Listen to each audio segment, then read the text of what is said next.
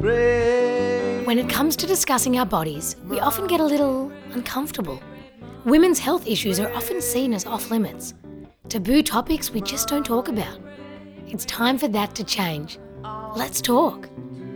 Welcome to the Brave Mama podcast, where we are going to do exactly that discuss everything from periods to pregnancy, motherhood to menopause. No topic is off limits. Join Stephanie Thompson, the brave mama and author of The Day My Vagina Broke, as she asks other brave women about their personal health challenges and triumphs. You will learn, laugh, and cry as Stephanie finds out everything you wanted to know but were too afraid or embarrassed to ask. So, grab a cuppa and enjoy. I wonder what you would consider to be a successful labour and delivery, because we would all have our different views, thoughts, and opinions about childbirth. I'm guessing that you're here because you probably have more questions around this childbirth space than you've been able to find answers. And while we certainly don't pretend to have all the answers, this is why we invite special guests like April Davis on the show. You may know her from her vagina blog. What you may not know is that she also has many, many years in this birthing space. In her previous life as a doula, Oh, and she was a birthing photographer as well. So April has seen it all.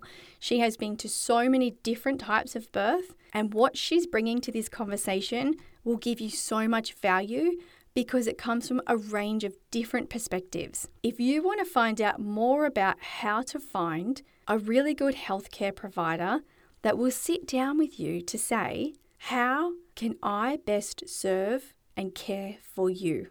If that's you, then stick around to the end of this episode. And while we're speaking of providing good care, our friends over at Modibodi have joined us for this episode. Modibodi is the go to brand for any of Life Leaks, with a full range of apparel products that are great for periods, leaks, postpartum bleeding, leaky boobs, as well as reusable nappies. Modibodi is designed to support you for all of your stages of life. The latest collection to join the Modibodi family is the new Ultra range, which offers undies that absorb bladder leaks. They can hold up to 250 ml of liquid. Yes, undies. No pad, no disposables. So gross? No. Smelly? Not at all. But comfy? Yeah, I've been using Modibodi for my period and bladder leaks for years, and I've saved hundreds, if not thousands, of disposable products from ending up in landfill. Some of these plastic products take up to 500 years to break down. So support your leaks and help save the planet with Modibodi. Use the code BRAVEMUMMA22 for 15% off your first order. This will exclude sale items, bundles, gift cards, and maxi 24 hours. It expires on the 31st of December 2022. So let's jump into this episode with April.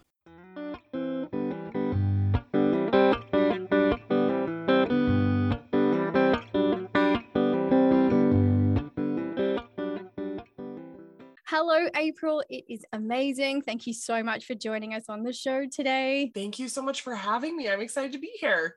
I am more excited about your shirt, by the way, because that is amazing. when I see that, It's a good the- one. For those who obviously can't see, it says never underestimate the power of being a woman in capital letters. Amazing. Mm. Tell us, April, who were you before becoming a mama? I was a wife before becoming a mother. We were married almost five years before we had our first.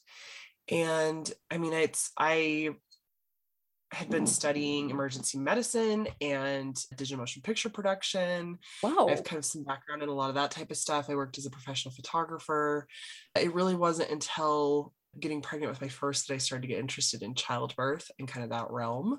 Yes. And it's funny because even coming from like an emergency medicine background, I was very against home birth. And then that's actually and what I ended up working in later in life Oh, uh, after having kids and then had my third at home. So it's really funny to see my progression, you know. Uh, so yeah, yeah, that- different person, completely different person. and that's probably because as you went along your journey, you learnt more, became more informed more. in every Yep. aspect, and then were able to make your own decisions, right? Mhm. That's Yep, wonderful. Very different. Yeah. So you just touched on it there, which I'm interested to find out. Your first birth was that in the hospital setting? Yeah, so I hired a, an obstetrician and delivered in the hospital. I was medicated.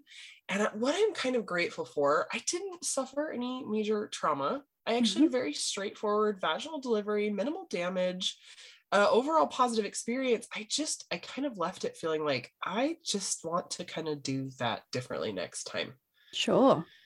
Yeah. Um, I just didn't love some of the aspects of it. Um, and so with my second i became completely obsessed with childbirth. I wanted to know everything. I was reading midwifery textbooks and medical textbooks and book after book after book after book. And my frustration too was with my first i'd read some into hypnobirthing uh, okay. which yep. talks a lot about like you know you get into this mindset and so the pain's yep. not a big deal.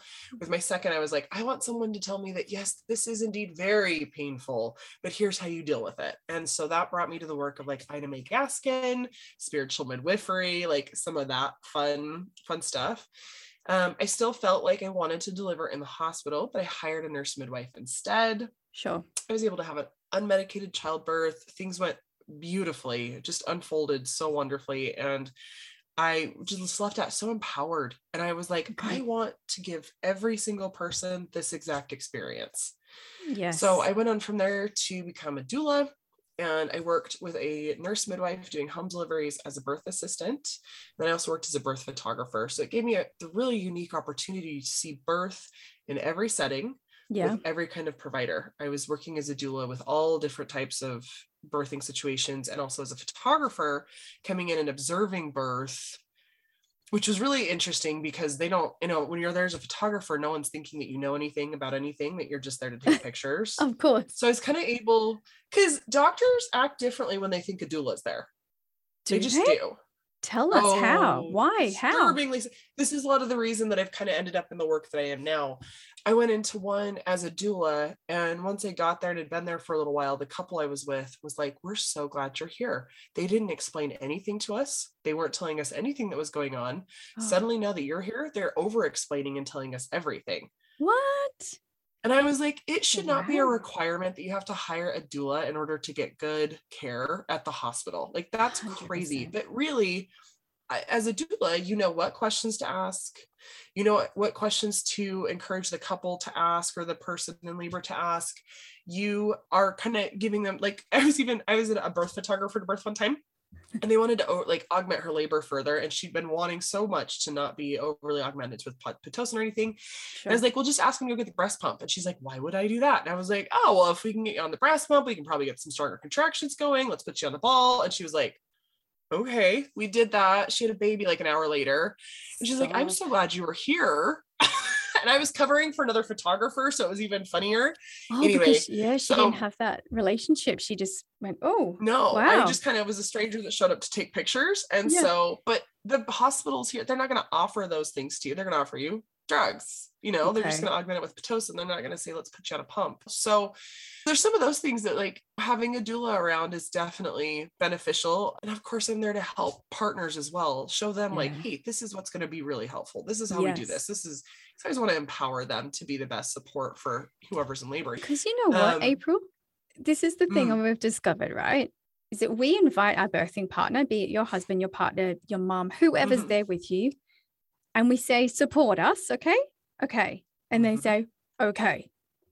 But we don't we don't tell them how. We don't tell them because we don't need we don't we even know not, what we need we may not need no yeah we may not know and this is another reason that doulas can be so powerful because they can say okay come here. You're going to put this washcloth on and you're going to squeeze your hips just like this and it's going to blow her mind. She's going to you're going to be her favorite person. Because that's that's a win for me is mm-hmm. that you know i make the partner the hero like that's that's what we want ultimately oh, right is bless. to bond that together better. Yeah. That's what that's a good doula. When you're interviewing doulas those are the questions you want to be asking a doula is like how are you going to support my partner to support me? You know? Can i ask a question about doulas how hmm. long have birthing doulas and that because i only heard that word for the first time maybe 2012 one of my parents who i was yeah. teaching her child she goes i'm a doula and i nodded and went oh okay lovely what the hell is that cool what is that? And I didn't say anything, yeah. but I was pregnant at the time and I didn't even know that there was a link. I was like, oh, I don't even know what a doula is. But for my mom's generation, they don't understand. Mm-mm. So when did they kind of Mm-mm. become a thing?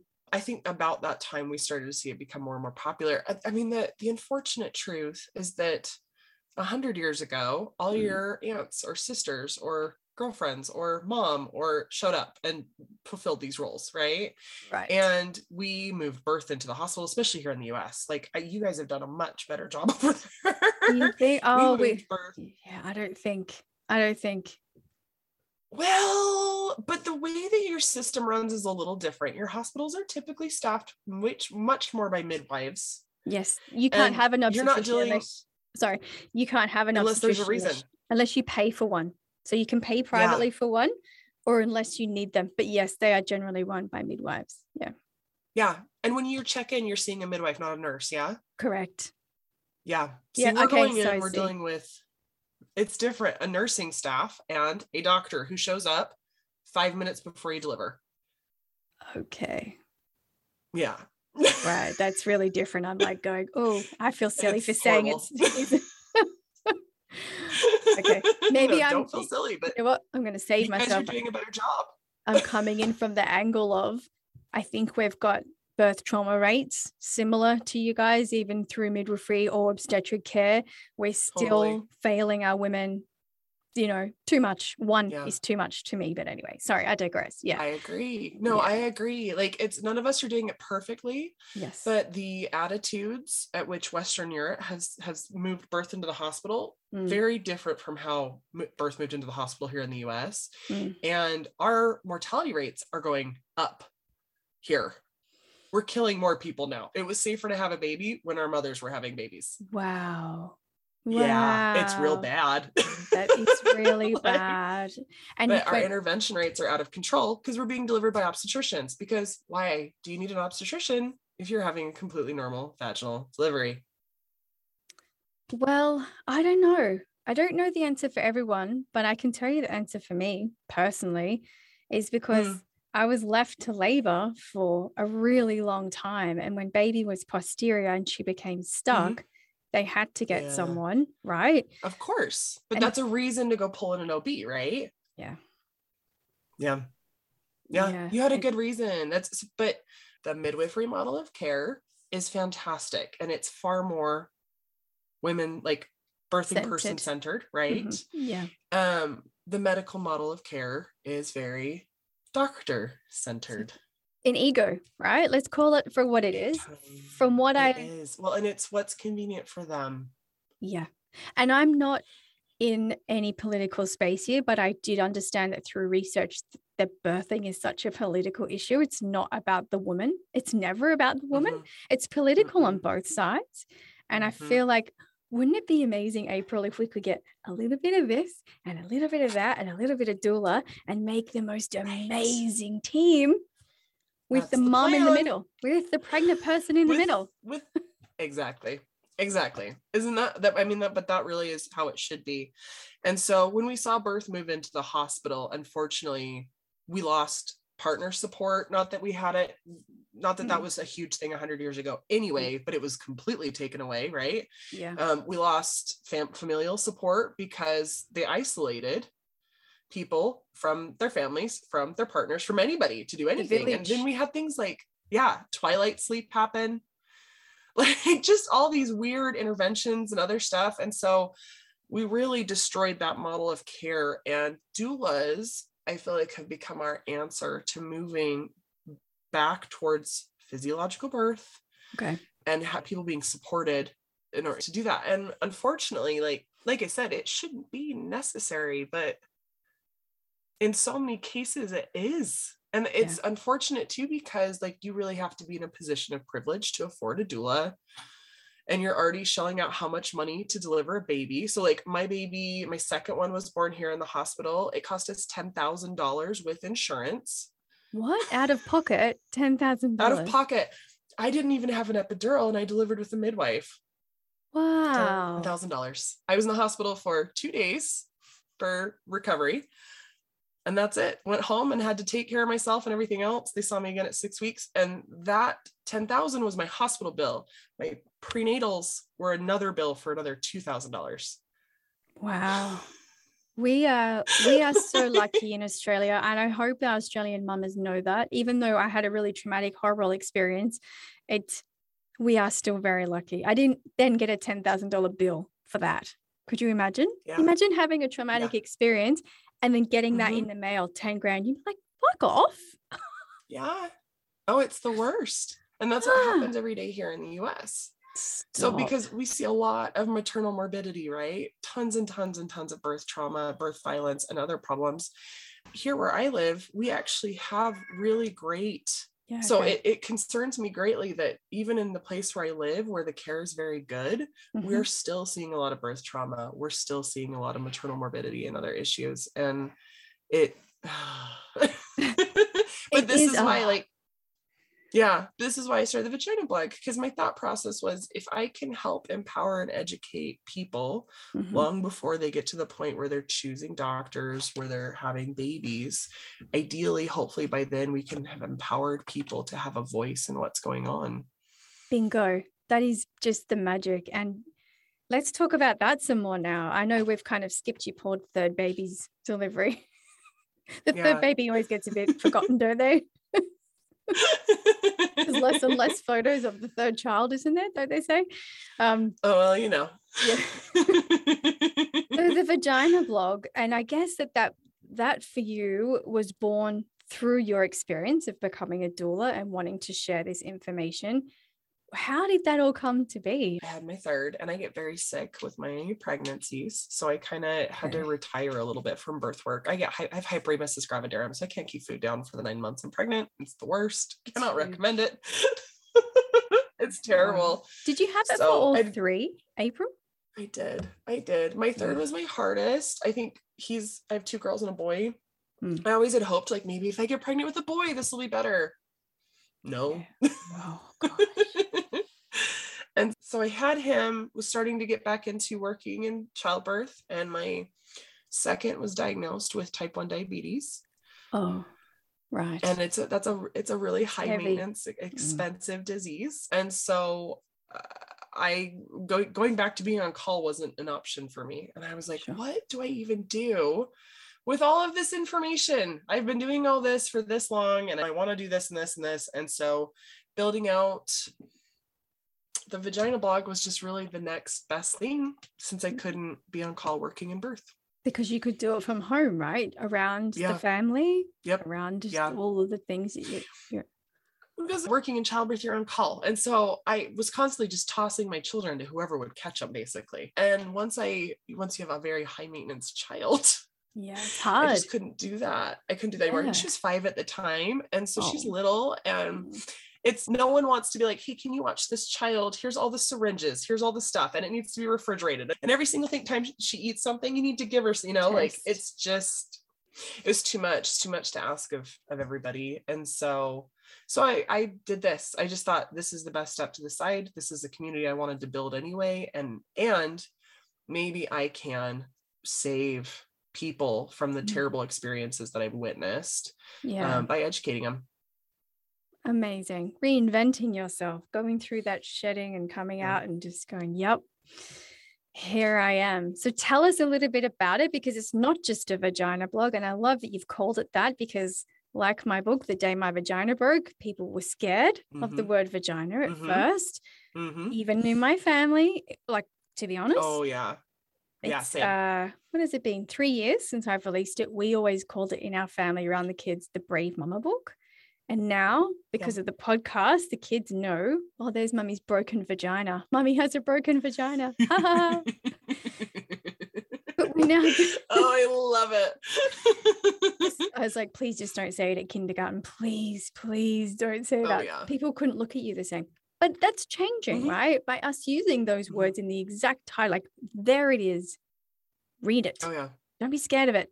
and i i love how vulva just rolls rolls off my kids tongues just i'm like oh wow that that one still gets me sometimes my vulva this and i'm like oh okay yep it's good you know what you know what you're talking about I love it. It's really good. So you started just by writing the, the things that you know and sharing that information, but it's so much more than that today. Let us know what's been happening with the vagina blog. Well, I so I I had mommy blogged for a couple years on and off here and Okay. there, and it was so funny because people would come over and they'd be like, "I love your recipes, but why do you talk about vagina so much?" Or I came here for vagina stuff. Why are you posting so much recipes? Like whatever. Or like we don't care about your kids. you know, like it was because I, I think that there's benefit in niching down and getting kind of specific. So Sure. I made that decision to niche down all the way to what I was really passionate about. And we were, I mean, really, I started at the very tail end of like blogs kind of stopped Okay. being as much of a thing. And we moved more into things like Instagram and And podcasts, and. Yeah. and TikTok has happened, which is hard. and all the things, right? So I uh I just made a home for myself on Instagram and started running with stuff there. And I feel like that's definitely home base for me in terms of Mm. of social media platforms. I have a podcast as well that I love doing that's been really great. And it's just been a really neat experience building this community. I want to talk about podcasts, but first, that's where I found you on Instagram. I feel like yeah. it's either I don't know about you, but I feel like our age demographic is broken into three equal parts. We've got the Instagram, the Facebook, and then I just want to read. So we've got these generation of women who all want something different. So have you continued your writing as well? hmm As well No, as I my so I'm in school full time right now. And so a lot of my Oh. writing at this point in my life is research papers in school. And so I'm not doing a lot of it technically professionally. sure. And I hate APA writing, so I'm miserable. Can you share with us what you're studying? oh yeah. So I um I am back in school right now. I'm doing my undergrad in psychology. And I Wow. can't decide. I'm in the middle of deciding what I want to do with my master's. I had a plan, and of course, once you start into things, plans change. So I'm, I'm part of me wants to pursue midwifery Mhm. and and switch over. Uh, but then I also I originally went in to do sex therapy, and I still am very passionate and love that. So Yeah. we'll just see where I land. Potentially that trauma space might even cover all of that because exactly. sex, sex therapy and you know prolapse and all those things around vagina and trauma Mhm. they all intertwine eventually right Totally. And you know, it's interesting. The nurse midwife I used to work for, she's told me she's like, I I feel like I probably should have an undergrad in psychology based on caring Yeah. for clients, you know? Because Totally. really, she's like, I do plenty of sex therapy in my practice. definitely definitely do you know yeah i don't even know if you could answer this it's probably more of a question that when it comes to midwifery led care i feel like the belief systems and the ideology around that is all very positive natural and they say normal i can't use the word normal with that because there's nothing about Yeah. my, my birth that felt normal i know it means no intervention i get that now technically Mm. i'm Mhm. pretty sure that because after birth, my midwife said what happened to me was normal. It was common. And in your Mhm. experience, uh, do you commonly see women who have lots of traumatic experiences with forceps and episiotomies, and then they're told it's normal? oh, all the time. That's what's so frustrating. It is not normal. It is okay to have PTSD after that. Oh, Birth trauma is real.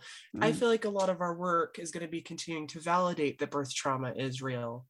And it's really frustrating that, you know, when you go into your care provider, that they don't validate that. And I mean, here we see them not validating that because they don't want to get sued.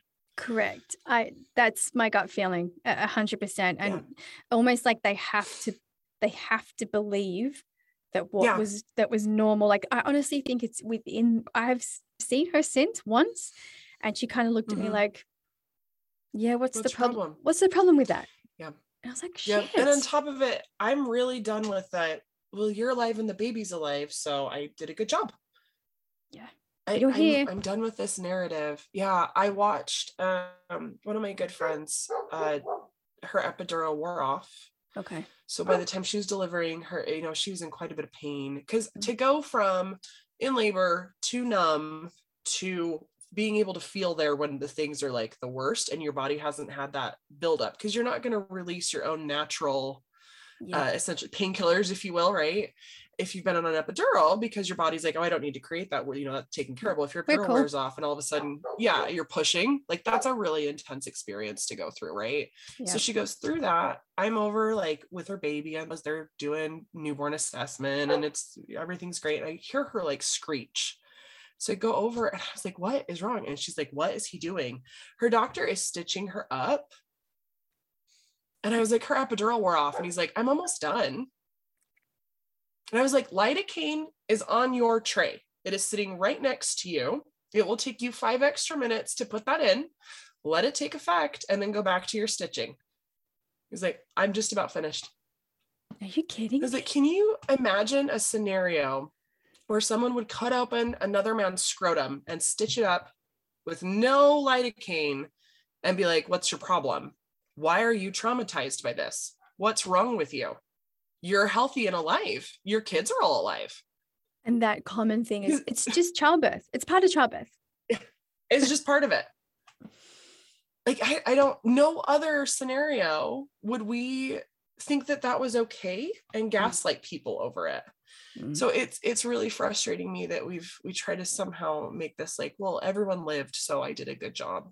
But i'm seeing that more and more and more in the medical field the longer i've been the vagina blog there's a handful of things i talk about that doctors get very upset about. And my outcry is where is the curiosity? Where is the concern? Where is your willingness to see problems and change them I don't Yes. understand what it is about medical training that suddenly means that not everything is perfect, nothing needs to be changed, and everything they did was exactly how it was supposed to be. It's a very strange Isn't it? phenomenon within the medical field. Very frustrating. It's bizarre. And it's actually quite from the mum, from the consumer's perspective, Mhm. it's really confusing because Yes. We have what they call the gold standard of care here in Australia, which is the midwifery led practice, where it's the Mhm. best. And you get to know that person for a whole nine months and you trust and you like I tr- I trusted her Yeah. more than my mum. Yeah. Let's talk about how we don't want to scare Mhm. pregnant. And I know your blog is certainly not wanting to do that either. And some people say, oh, Mm-mm. but it could scare them. However, what I want to say is, like you just touched on, it's not the pregnant women we need to scare, right? It's the people Exactly. who are in charge for caring Yep. for us. Because when Yep. you feel fear, you move, you do something Yeah.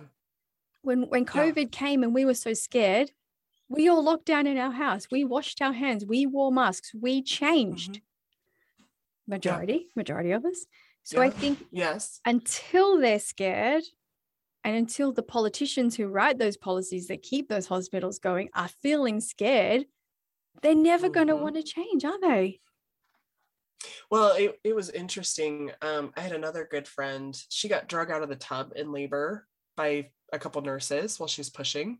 what That was neat. They wouldn't just drain the tub.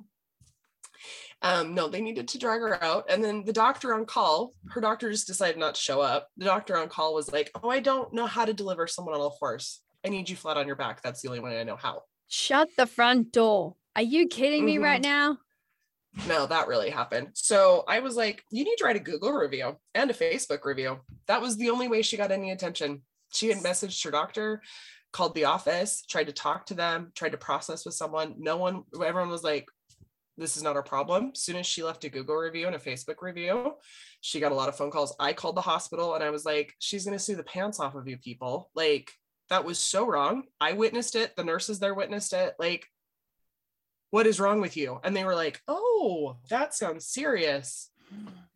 I was like, I should not be having to call you and have these conversations with the hospital staff as a doula. Like, this shouldn't be happening with a period at the end of that sentence.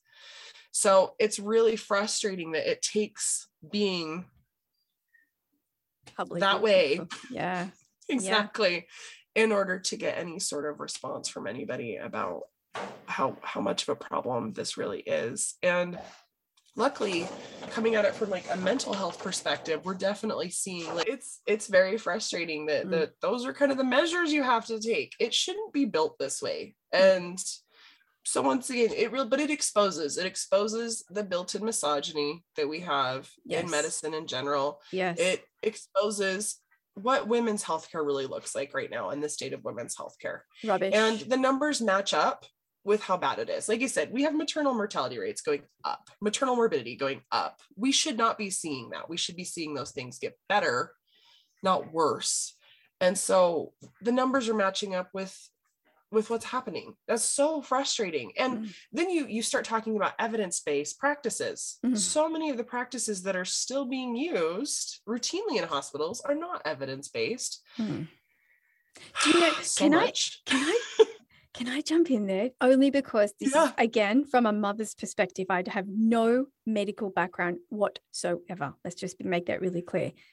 When, however, from hearing evidence-based practice and from hearing from people who love to throw stats at you, no matter which side of birthing you're at, totally. either one of them those I, and i've questioned it i've called it because i'm a curious person i'm a why i'm that two-year-old that says but why why Mhm, mhm. so when someone says the world health organization needs to reduce cesarean birth rates because they're too high i say why but why like i'm not asking because i don't agree with you i'm genuinely wanting to know why is going from 34% to 25% better for women like me who probably really Mhm. needed one at that point Mhm. why are we worried about a number when we're once you start statting people you take the human element out of the conversation Mhm. but I understand research needs stats. They have to have numbers. But from one camp, you will hear stats that are accurate for their communication. So if they need to say something, they will find a number that works really well for them. Mhm. And same on the other side, you know, uh, I've heard midwifery, say, oh, induction, some high percentage of induction ruins your child's mental capacity. Like, and that was thrown at me after I'd had an induction. And I was like, Mhm. but why? Why do you need to Mhm. say that number? Do you know what I mean? Like, there's just, Totally. Well, there's a direct correlation between induction and C-section rates, right? So we're able to just analyze the numbers and see that more inductions mean more C-sections. Um, there's a direct correlation between C-section rates and maternal mortality rates. So more C-sections means more women dying. So uh, with those numbers, mm, they got to stop inducing unless it's necessary. Because if it's necessary, it's a life saving procedure, right? And if a C section is necessary, it's a life saving procedure. mm, But if it's not necessary, mm. Yeah, you're giving someone a much more difficult recovery. You're putting them at significantly higher risk of infection. You're making breastfeeding harder. You're making postpartum recovery harder. You're making everything about it harder. Mm, The problem, too, is because we've put some weird stigma on C sections, yeah. people who have had C-sections just hear like, I don't need any more weird shame or sadness around this thing that I had that happened to me, right? Totally. so then they hear these types of numbers and it's it's hard not to bristle about this stuff. I'm coming at it like let's the stigma doesn't make any sense. Let's get rid of that. Okay? Doesn't make any sense. Um what I'm looking at is who in the world wants to take care of a newborn after major surgery? That's the worst thing I could wish upon anyone. Inductions are the worst. like if they're not necessary, that is such a mean thing to do to somebody. No one, no And one wants to be on Pitocin. Well, I guess unless you want it. I asked for it. I know this sounds really crazy for you, right? Yeah. And this is where I feel where a big piece of the puzzle is missing the most. So I will say I work really closely with a midwifery clinical specialist because she is Mhm. working in a district of uh, 13 different areas in here in Australia to try and combat this very thing. Amazing work. And Yeah. I say to her, but the, the problem is with my first birth, it basically was an extraction. I call it a cesarean through the vagina. They had to cut that thing from the very Yeah, front to I the back. So you had a vaginal C-section. Pretty like, just much. a really nasty. Mhm. Correct. You'd And- rather have your abdomen cut, right? well, because then I Yeah. could I couldn't sit for uh, a good two months on my bum at all. Like, and Mhm. then the stitches all came apart because obviously that area is high infection anyway. It's right near your anus. Like Mhm. and it all falls apart. But the issue is, April, I'm not counted in any of those statistics at all because the hospital just says that it's normal. It's normal to go home with your ass hanging out of your pants and you can't sit. Mhm. It's normal for your stitching to come undone and you can see inside. You're like, what? What is that? Yeah, Something's wrong. Yeah. So I feel like we can't actually accurately measure this because no one's ever asked. And I know I, st- I actually spoke to so many women this week on the show. Like, Mhm. I'm identical. This story is, Mhm. and, and some of them would successfully did sue the hospital for an identical Mm. story, Mhm. but we're just not counted. No one, Mhm. uh, no one's really doing research on this, are they? I don't know. You tell me. Mhm. you do you know anyone who's kind of looking into this? Do we even care? No, it's I, what what is driving the research is the death rates, right? And so I I think as we're seeing that go up, I'm hoping that we're starting to see a better understanding of what's what's going on. And my frustration too is I don't think induction should be on the table unless it's medically necessary, but doctors are putting it on the table. first. Mm. Yeah. Because you have to think about it. If you've gone in for an induction, those contractions are nasty. They're on top of each other. They're really difficult to manage, which typically means you're going to need pain management sooner rather than later, right? So then you're not upright. You may not be using gravity to your advantage. You may not be getting into birthing positions that you would have gotten into if you had Mhm. been able to be walking around and getting into those productive positions. Because some of the things I've seen women do in labor, you're like, what are you doing? And they're like, don't mess with me. This feels good right now. And you're like, okay, cool. If this is working for you, it's working for you.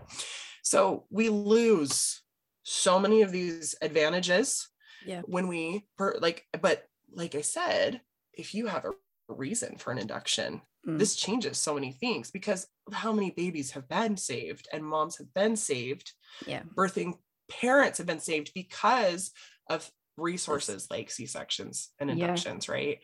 So like uh, preeclampsia, induction, like of course that's what that's that's what you need to do. So Yeah. and then you have to look at it and go, okay, what's the best way? What's what's the safest? What evidence has shown us the best way to have a good health, like a, a good induction? Yeah. Well, let's keep them upright as long as we can. Let's stave off pain meds as long as we can manage. And even if we get on pain meds, can we put them in upright positions? Can we put them in all fours? You know, like I love that. But if you don't have a doula there, and you're looking at your partner who's like, I don't know, and you're like, everything hurts and I'm dying. Yeah.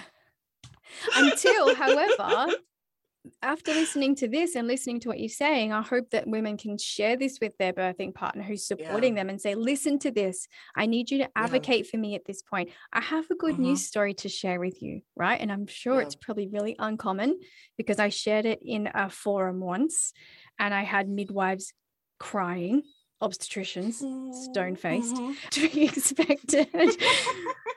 but I told them the journey of my second birth. I I think naturally with um trauma ran to the opposite option for me. Of course. So yeah. I I hired an obstetrician who I met, a male who was lovely. He actually saw me when all the stitches came undone. And he's like, Oh, darling, what's happened to you? He straight away he saw us and he heard us. So we felt a connection. Anyway, long story short, we found him. I said, I'm pregnant again. I really need you to help me this time after what happened last time. He's like, okay. Every single appointment we went to, one hour minimum, just talking through Love. Yep. fear, trauma. And I said to him, I need a Caesar. I have to have a Caesar this Yeah. time. I can't deal. He's like, Mhm, mhm. let's talk about that. And then he gave me all the risks and all the benefits for a 2nd Mhm. vaginal birth and a Caesar. And I was like, oh, actually, that doesn't sound so easy. Caesar doesn't actually sound like the easy way out. He's like, okay, why don't we try for a vaginal birth first? At Yeah. any point, if something's wrong with you, baby, mentally, Mhm. anxiety, Mhm. I'm there. We can do whatever you need. I was like, wow, okay. But then there was that induction thing. I said, well, what is Mhm. that? And because I had it last time, but I didn't know what it was. He talked me through it and I said, Simon, I need that because Mhm. I am so scared of going into spontaneous labor at home with a one year old. And I feel Mhm. like my pelvic organ prolapse is going to come out onto the floor as Mm, the baby pushes. Totally. Because I thought it was like a Mhm. plug, right? Of course. Yeah. Like a- Trauma. Trauma. Yes, yes. So I opted for an induction, but I did find out a lot about it beforehand. But to be honest, not the medical risks for me. I was always just focused Mhm. on the baby. And I think more and more is coming out now. But that process, and he knew our wishes about being Empowering. being active. I was up, I was walking Mhm. around, being Mhm. induced, and it was intense. I promise you, it was intense. Oh, yeah. But to the point where I just said, just give me some gas or something. And I had that. And then he Mhm. was born like three hours. And I was like, three big pushes. And he's out. And I'm like, that is the birth I thought childbirth was about. That was so healing for us, right? Mm, I'm so glad. Yeah. Like this is this is exactly how it should be. I want that. I, I had a good friend. I want that for everyone. She'd had a C-section with her first. She was planning a VBAC. She had this whole plan. And at the very tail end, she's like, I have this weird, gross feeling about a vaginal delivery. She's like, I don't know what it is. I don't feel good about it. Mm. She's like, I think I want to plan a C-section. I was like, okay, let's just plan the best C-section. Yeah. Do you know what I mean? Do you want to clear drape? How, you know, how conscious do you want to be? Like, there's so many things that you can do when you have someone like a provider who's going to sit with you and say, How can I best serve you and help you go through this? Obviously, you've suffered some terrible trauma. Yeah. That's a good OB, and those exist. Yes. Well, and also, isn't it hard that we have to advocate for them to become good? Yeah, it is. It's really frustrating, but they definitely exist out there because really my work as a doula was always just to see people feel empowered. I, mm-hmm. I obviously for my own self love unmedicated childbirth, favorite, right? Yeah. but that's for me that's the choice that i chose that's that's how i ultimately decided to labor and at the end of the day even if that's your birth plan even if that's what you choose you also have to accept that whatever happens happens as you know mm-hmm. it is just a complete roller coaster that you just get on and hope for the best Yeah. You know what? With birth so birth plans, April, I would love to see them written because my our birth plan was pre-filled by our birthing um, classes that we paid for, Mhm. very hypnobirthy style. And I just signed it. I was like, oh yeah, that sounds good. I want that. All I cared about was what outfit she was wearing to go home. mhm. Like that's that I love that's young motherhood isn't it so so cute and that's what you honestly think about. Or or or, and I think this is a major concern. Women just say, Am I gonna poo? Am I gonna poo during vaginal labor? It doesn't matter. So much crap is coming out of you. It just doesn't even matter. I wish someone had said that to me. Like, don't worry about the poo. Worry about every like. Don't That's worry. That is Yeah. the least of your worries. Seriously, seriously. But I do hope that birthing plans do a really nice reshape in that they're written in collaboration with your midwife, your doula, your Mhm, obstetrician, mhm. your psychologist, and your pelvic floor Mhm. physiotherapist. So everyone has a little bit of input to guide you to shape ultimately what you are What the best plan is for you. yeah. And then and plan B. with my third, Yeah. my birth plan was mom and baby are one unit. Please keep it that way. yeah. Because I was like, if I deliver her at home, that's going to work out exactly the way that it's supposed to. If I end up having to transfer, I want to be as involved in his care and as present for his care as humanly possible. Yeah. If I end up having to transfer to the hospital and have X, Y, and Z happen, I want to be present and be involved with that happening. That's what I want. And so that, I mean, really, that's what my birth plan boiled down to. I was like, if there's a resuscitation, I want it done in my lap. I want to, to know what's going on. I want to be there. If he has to go to the NICU or whatever else, I want my husband going with him. Like, so when you that. simplify it down, right? I just boiled it right down to brass tacks because I was like, I am a crazy person at this point. I know exactly what the answers would be to any other questions that you ask in the moment because things change quickly in labor. yeah. So I was like, that's that's really the most important thing to me. So yeah. But yeah, I think it is important. And birth plans are funny because people can get really, really um uh, invested in them. And I always tell them, yes, stuck. And I always tell them, like, really, your birth plan, this is just your opportunity to do your homework. Yeah. It's it's your opportunity to read this list of questions, decide what you'd like to have done in that scenario if that happens. You should always have a backup plan.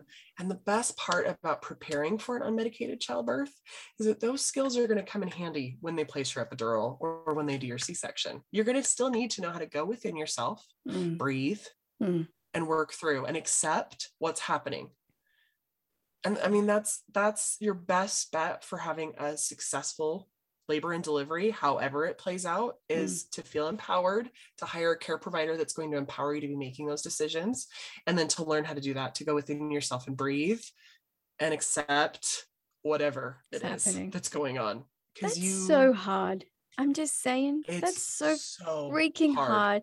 and i feel like no, it's, it's hard it's a practice. So a lot of the women who we talk to who have had trauma, it's generally with their first birth. And by the second birth, oh, like, yeah. oh, I get it now. So I have this bizarre outside the box thought. Imagine, April, if we could give women the experience of labor before mm-hmm. they were pregnant. So mm-hmm. that their first time around is not 100% their first time around. And I was talking about it the other day, and someone said, Well, how do you do that? That's ridiculous. I'm like, Well, we have virtual reality for so many things. I'm just curious if we could ever do anything like that. And it's not something you have to do, it's just a, it would, mm-hmm. it, would be a choice to know or to. Well, yeah. go take the hospital tour. I don't know if that's a thing. Like, if yeah, you live in the hospital, go yeah. tour the hospital. Go see exactly where you want. Take pictures while you're there so that you can visualize being in that room. Yeah. Right watch birthing videos. YouTube is full of all all the things. We can see all of it at this point, right? Yeah, there's watch no reason. Yeah. Yeah, find find practices that align with what you want things to kind of look like. Watch those. Uh, give your brain evidence that birth plays out this way, that birth looks like this, that birth takes place like this. Once you have some of that evidence, it helps build confidence that that's how things can go as well. And then I I'm a big fan of taking a minute to prepare for the worst. Okay. Walk through in your mind how you would react if X, Y, and Z happens, you know, because I think if you've played some of those things out in your mind and walked through them, not to the point of creating, because it's so hard not to be so anxious, right? Oh my gosh. But yes. not to the point of creating anxiety, just to the point of saying, okay, so if I end up needing a C section, I kind of would love the C section to be like this. And if it's an emergency C section and we can't do that, I have always tried to like empower my husband to like, hey, you're going to the NICU. Make sure you do skin to skin, you know, if you can. Make yeah. sure you do this if you can. Make sure you're involved with this and this and this. These are the decisions that I want made if this and this happens, or if I'm put under for some reason, or walk through some of that worst case scenario, write it on the very back corner of the birth plan, shelf it. but at least and then go back to visualizing it how you want yes. it to play out. I love that because at least you're pretending like it's not there. I think during my education was like, you don't even need to worry about that. But in the back of my mind, it was still going, hello, we're still here. We haven't gone That's, away. That happens sometimes. Yeah. Yeah.